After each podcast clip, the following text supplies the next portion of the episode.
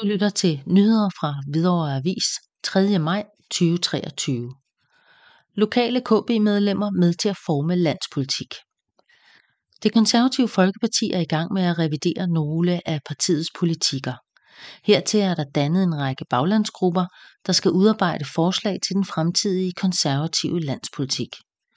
Partiets ca. 13.000 medlemmer har kunnet søge om at komme med i grupperne på 10-15 personer, der er sammensat af lokalpolitikere og medlemmer af vælgerforeningerne i partiet. Hver gruppe ledes af det folketingsmedlem, der har ordfører på det valgte politikområde. Jeg er glad og stolt over, at to af vores dygtige kommunalbestyrelsesmedlemmer, Tina Kartaj Hansen og Søren Friis Trebin, er blevet valgt til at deltage i hver sin baglandsgruppe. Med baggrund i sine bestyrelsesposter inden for det tekniske område og interesse for klima, er Tina med i klima- og forsyningsgruppen, mens Søren med sin civile baggrund i togbranchen og en generel interesse for infrastruktur er med i transportgruppen. Det er godt for videre, at vi har to repræsentanter med i maskinrummet på Christiansborg, udtaler formand for Hvidovres konservative vælgerforening Peter Dreby. Tina Kartaj Hansen sætter ord på det første møde i klima- og forsyningsgruppen.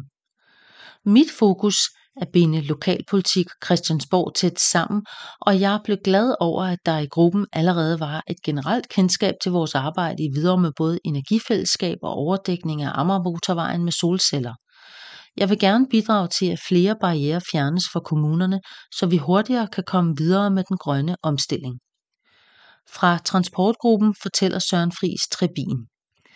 Det er vigtigt med lokale repræsentanter fra Vestegnen i gruppen, så vi også her har fokus på kollektiv trafik og de store udfordringer, kommunerne har med støj.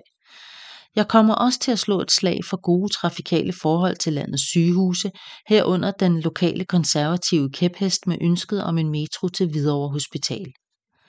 De første møder har netop fundet sted, og grupperne skal senest sidst på året komme med deres anbefalinger til Folketingsgruppen.